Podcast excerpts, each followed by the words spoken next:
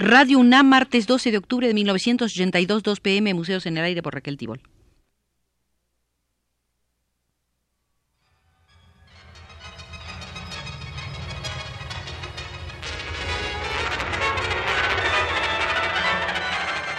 Museos en el Aire.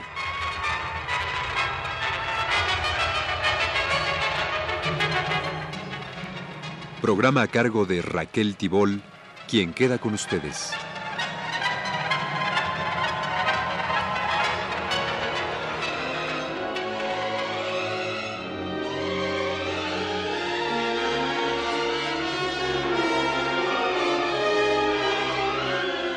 Están escuchando ustedes trozos de la Sinfonía número 15 de Shostakovich, la música preferida de Wilfredo Lam, y nos encontramos en el Gran Museo del Arte Latinoamericano y aquí visitaremos hoy, a un mes de su muerte, la sala dedicada a Wilfredo Lam, el artista cubano muerto en París el pasado 11 de septiembre, quien gustaba de llamarse a sí mismo el Guajiro de Sagua la Grande.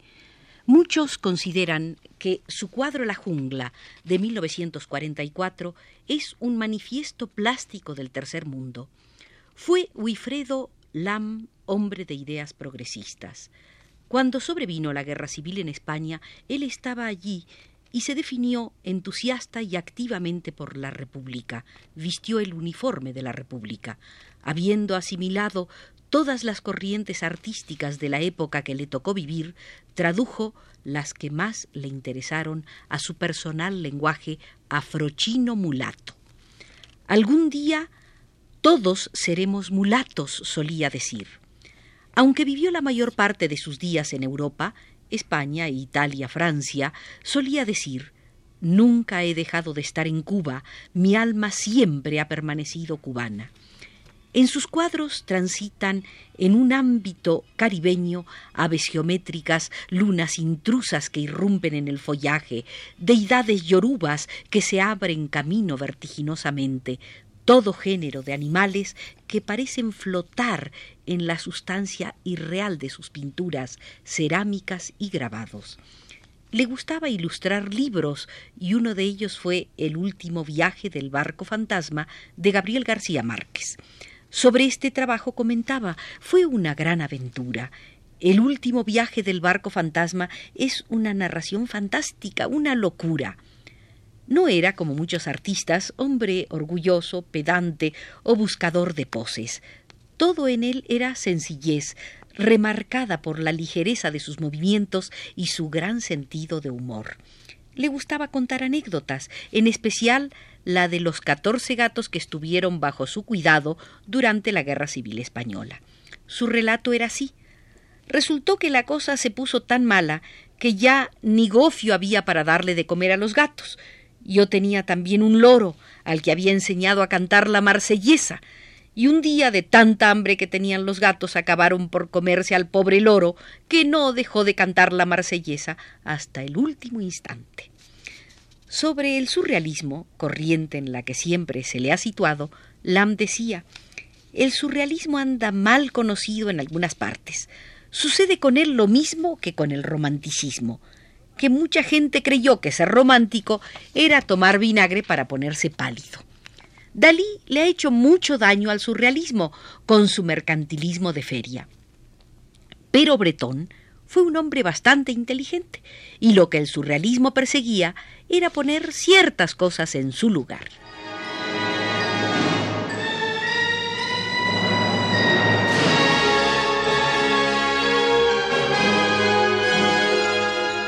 Wilfredo Lam fue como artista un individuo muy politizado. Por ejemplo, apoyó la participación de Cuba en la liberación de Angola, pues comprendía la problemática de los pueblos oprimidos y de la solidaridad revolucionaria. De Wilfredo Lam se dijo que artísticamente era el hijo mulato de Picasso. En muchas de sus pinturas las cañas tropicales bailan su verticalidad. Pese a la elocuencia y finura de su color, en toda su obra se percibe una obsesión por la línea, y alguien dijo que su obsesión por la línea era tan grande que desde niño en su sagua la grande usaba la ropa muy almidonada, para conservar perfectamente en línea la raya de sus pantalones. Sobre el líder revolucionario Fidel Castro, Wilfredo Lam opinó, es el único que ha logrado unir al pueblo cubano después de tantos gobiernos de delincuentes.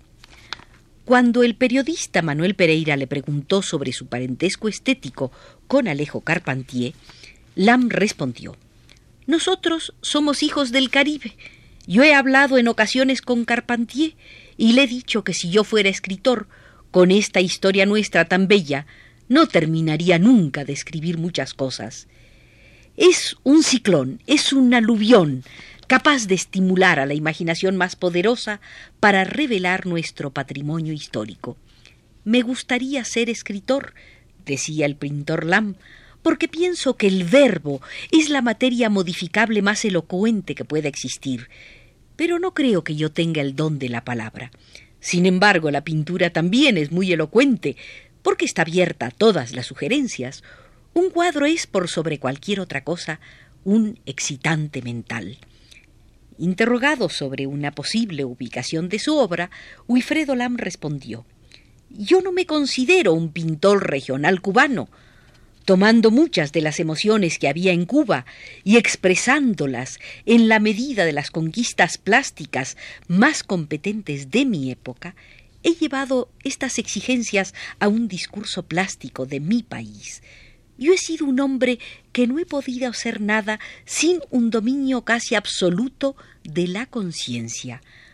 Cuando he tomado la pintura la he tomado como un instrumento de combate. Luego me dediqué a la investigación de lo negro. Yo no conocía nada, pero me reuní con Fernando Ortiz y con otros y ellos me enseñaron quién era Changó, quién Yemayá, qué conexión tenía Yemayá para pelear con esta otra, y así fue que me sumergí en ese mundo.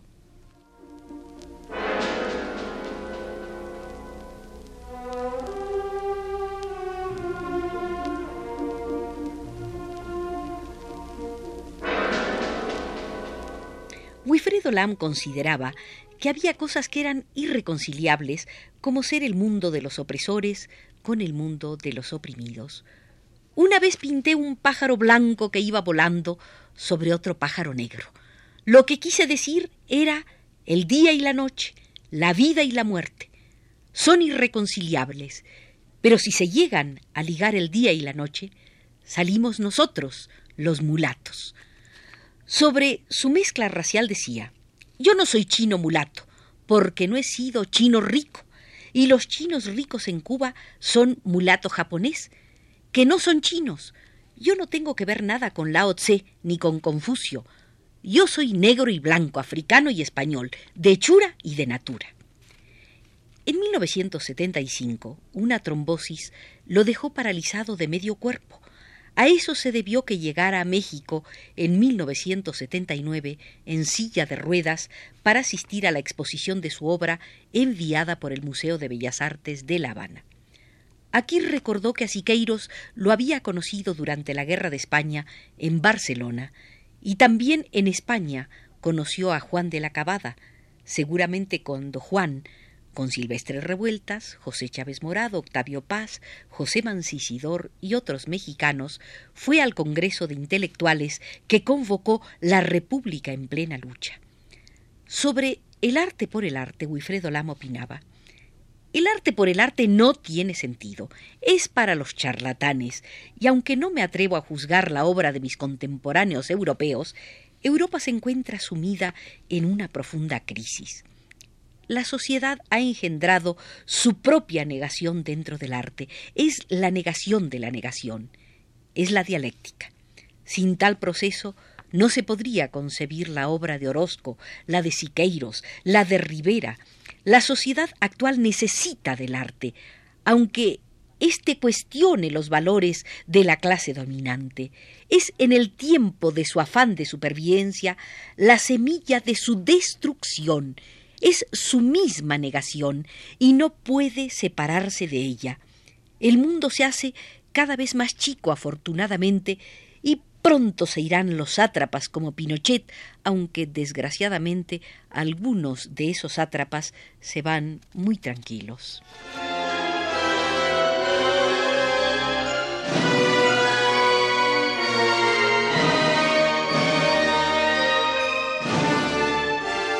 Cuando vino a México en 1979, Wilfredo Lam le dijo a Gerardo Ceniceros del periódico El Día, la nueva sociedad no limita la potencialidad creativa del ser humano, al contrario, lo libera por un lado de la explotación física y quizá de la peor de las esclavitudes, la espiritual. Desarrolla el ser en cuanto ser vivo, que siente, que aspira, no le sujeta, no le pone trabas a su expresión. La intelectualidad deriva muchas veces en la charlatanería. Jamás en la vida me he considerado un intelectual puro.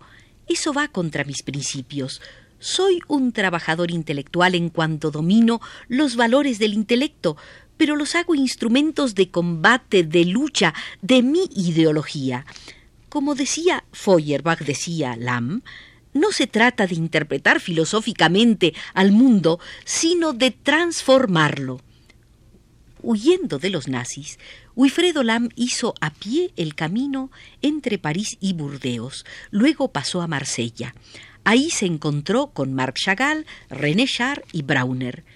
Por ese tiempo ilustra con dibujos el libro de poemas de André Breton Fata Morgana edición que fue confiscada por el gobierno de Vichy y de la cual solo han quedado cinco ejemplares.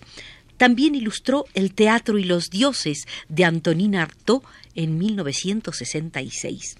En el periódico L'Humanité publicó un artículo titulado Por Picasso. El artista consideraba Lam no puede seguir más tiempo atado a la vieja sociedad, al existencialismo. Debe luchar, combatir, triunfar. Por su parte, Alejo Carpentier, quien muchas veces analizó la obra de su compatriota, expresó quienes tuvieron oportunidad de asistir a la evolución de la pintura de Wilfredo Lam, desde que redescubrieron las secretas formas de la naturaleza americana y las fijara en cuadros de una concepción cada vez más personal y mágica, saben cuán lógica, asentada en realidades, fue la lenta y gradual elaboración de su mundo plástico, creado muy lejos de donde hubiera podido ejercerse sobre él alguna influencia estética. Es momento de recordar que Lam nació en 1902 y que sus coterráneos lo becaron para que se fuera a Europa. Pasó por la Academia de San Alejandro en 1937, conoció a Picasso en París. Sobre este punto, Damián Bayón ha hecho observaciones adecuadas. La influencia de Picasso es enorme en Lam, aunque no sepamos bien hasta qué punto la obra de Picasso resultó un modelo directo o si a través del juglar el cubano recuperó un africanismo latente que no había sabido ver en su propia tierra.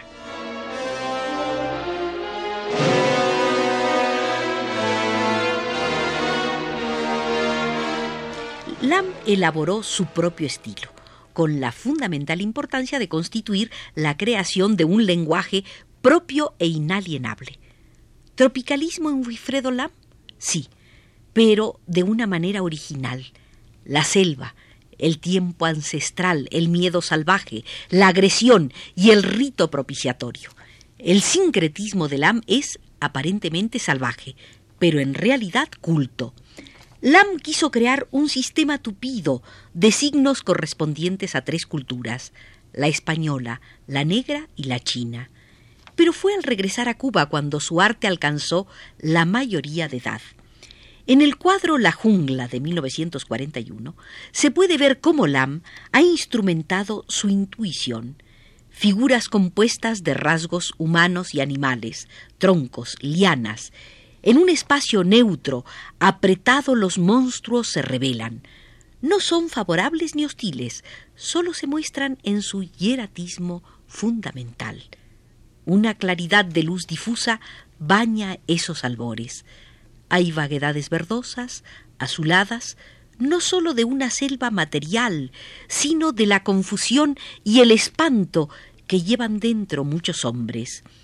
El sistema de Lam fue inventado de una vez por todas. Tiene cohesión, tiene fuerza. A lo largo del tiempo, Lam ha llegado a decantar, a sublimar su sistema, pero a través de los años siguió siendo el mismo. No se descubre todos los días, dice Damián Bayón, la propia fuente oculta, sobre todo cuando esa fuente emana desde la profundidad racial, temporal. Debido a ello, Wilfredo Lam es en la pintura latinoamericana uno de los padres fundadores.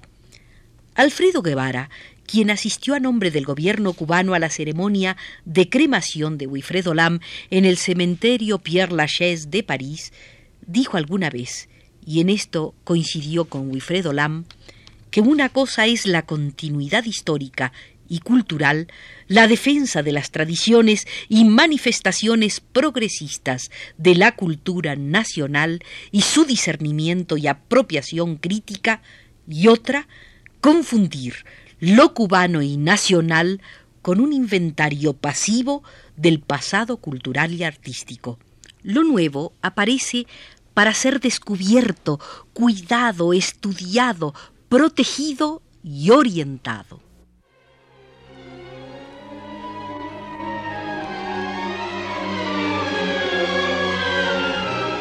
En el Gran Museo del Arte Latinoamericano hemos visitado con mucho gusto la sala de Wilfredo Lam, notable artista cubano fallecido el pasado 11 de septiembre. Desde los controles nos han acompañado Magda Vizcaíno y Arturo Garro. Este fue Museos en el Aire.